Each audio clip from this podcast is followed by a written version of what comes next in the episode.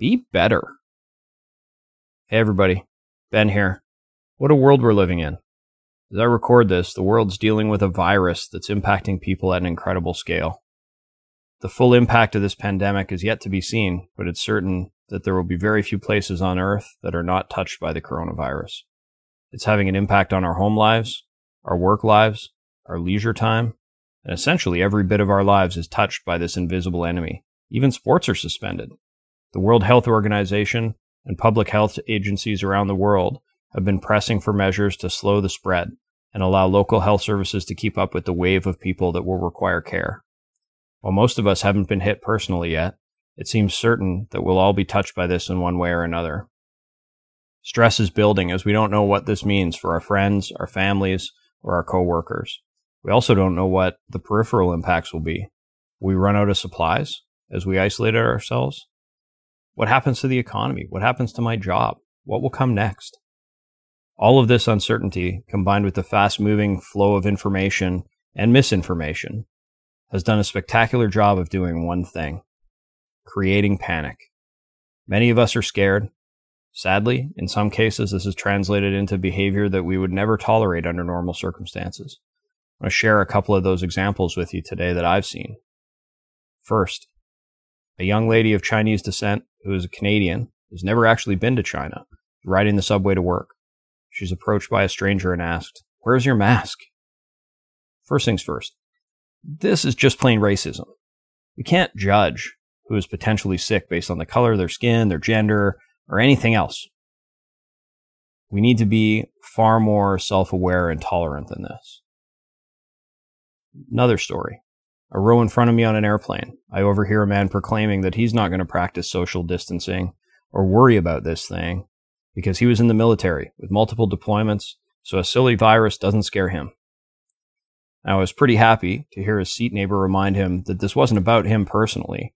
Each of us have a sphere that we impact, and this could be about someone's mother or father or loved one with a compromised immune system. Remember, this isn't about you.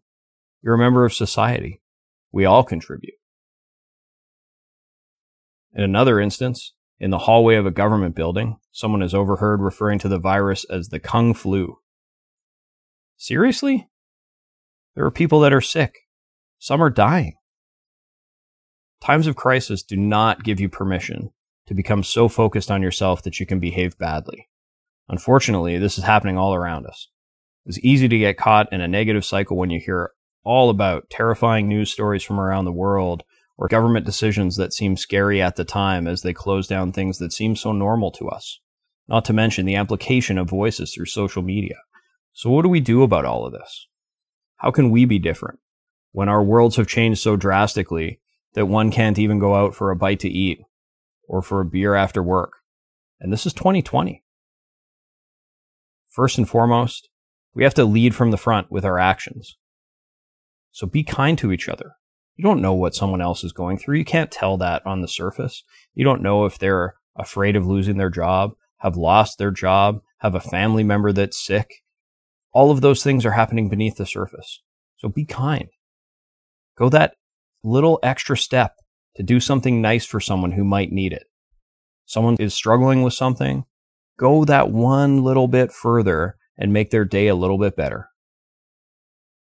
Do the simple thing following the guidance of government and the health authorities, and take the time to understand why so that you can also deal with changing situations. So, social distancing could mean working from home.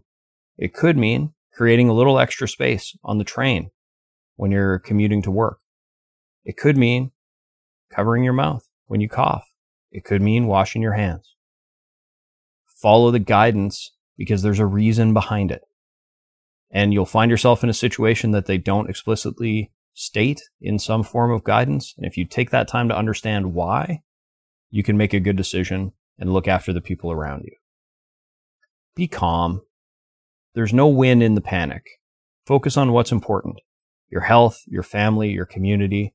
Take a little bit of time and think about the things that have made you happy in your life, the things that have made you happy this year, the things that made you happy today, and you may have a little bit of extra time and space to do those things. So go and do that and put a smile on your face. Take care not to spread myth and misinformation. Seek the truth, seek the facts. Help people understand those truths that are out there. So be aware, be constantly learning from what's going on around you. And be prepared to address the bad behaviors that you see that are out there. Remember, what you walk past, you've condoned. So be that person that injects some sense and hopefully some empathy into the discussion. Sometimes these things can just be a misunderstanding, right? Or someone has a different understanding or they've bought into a myth or a piece of misinformation. If you can do all of this with respect, you'll come out the other side, you know, with someone who knows you were caring about them and looking after them and possibly their family members as a result. Assume the best until you're proven wrong. People have good intentions. Nobody is intentionally out there trying to make other people sick. There are some people making some mistakes in terms of following that guidance or not. But we can help with that, right? Educate. And go back to kindergarten rules. Treat others the way that you would want to be treated. If that is the basis of all of, of all of that you, what you do in the next little while, we will all win. When the world is scrambling, make an effort to do something positive for, ever, for someone every day. And if we all take this basic step, the effect will be amplified as others catch on. We can all be better. So do what you can. Be better.